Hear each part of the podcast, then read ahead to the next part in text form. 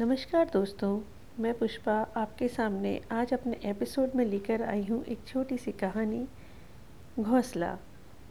वो जोड़ रही थी तिनकों को एक दूसरे से मजबूती के साथ। जी हाँ वो एक नन्ही चिड़िया है, जो कि तिनकों को मजबूती के साथ जोड़कर अपना घोंसला बना रही थी, क्योंकि बारिश आने वाली थी। वो नन्ही चिड़िया अपना नीड़ तैयार कर रही थी और गायत्री अपलक उसको देख रही थी। तभी अचानक तेज हवाएँ चली और उसका घोंसला बिखर गया। वो नन्ही चिड़िया उड़कर एक कोटर में बैठ गई। ऐसे लगा जैसे उसकी आँखों में बेबसी के आँसू हों। कितने प्यार से, समर्पण से वो अपना नीड़ बना रही थी और हवा के एक ही झोंके ने बिखेर दिया उसका घोंसला। उफ, गायत्री उसको देखने लगी। और अतीत की झरोकों में झांकने लगी। गायत्री, मेरा एक जूता नहीं मिल रहा, क्या तुमने देखा?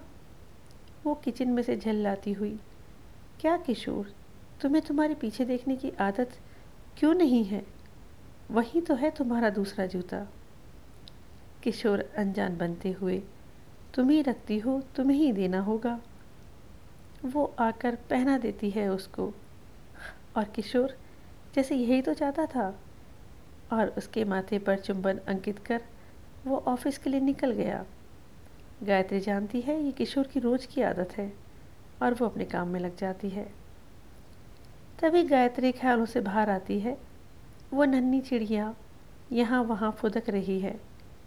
फिर से अपना घोंसला बनाने की तैयारी में लगी है। तिनका तिनका इकट्ठा कर रही है। उसको देखकर गायत्री फिर से सोच में डूब जाती है।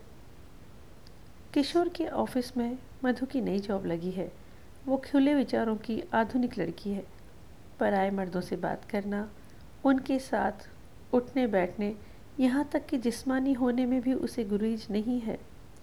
किशोर अब देर से घर आने लगा था। गायत्री ने कई बार पूछा, पर वो टाल जाता था। किशोर एक दिन मधु को घर ले आया। और जैसे फैसला सुना दिया कि ये यहीं रहेगी हमारे साथ।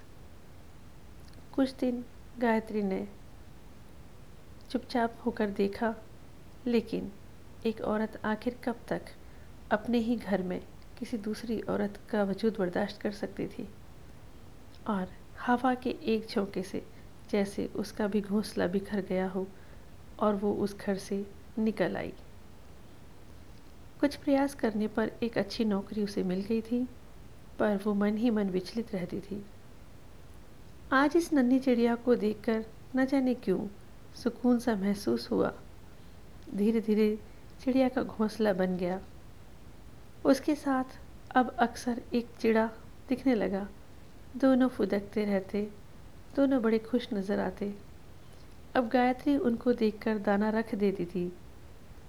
कुछ ही दिनों में घोंसले से चहचहाने की आवाज़ें सुनाई देने लगी। तीन छोटे छोटे नन्हे से चूजे दिखने लगे। अब गायत्री को उसकी खुशी का राज पता चला। आज किशोर का घर छोड़े दो साल से ऊपर हो गए हैं। गायत्री ने अभी तक खुद के बारे में सोचा ही नहीं था कि अचानक तभी डोरबेल बजी। कुरियर वाला आया था। किशोर ने डिवोर्स पेपर पर साइन करने के लिए भेजे थे। गायत्री ने चिड़िया की तरफ़ देखा और बिना देरी किए मुस्कुराते हुए साइन कर दिए। गायत्री आज खुश थी कि एक नन्ही चिड़िया ने उसको जीना सिखा दिया।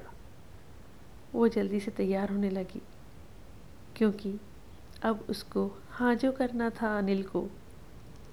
अनिल उसका सहकर्मी है। जिसके एक छोटा बच्चा था, पर पत्नी गुजर गई थी। दो महीने पहले ही अनिल ने उसके सामने शादी का प्रस्ताव रखा था, लेकिन वो असमंजस की स्थिति में थी। वो समझ नहीं पा रही थी कि इस प्रस्ताव को स्वीकार करे या ठुकरा दे, परंतु आज इस नन्ही चिड़िया ने उसे फिर से घोंसला बनाना सिखा दिया था और वो चल पड़ी मुस्कुराते हुए अपना नया घोंसला बनाने। धन्यवाद। आज की कहानी में इतना ही। इजाज़त चाहूँगी।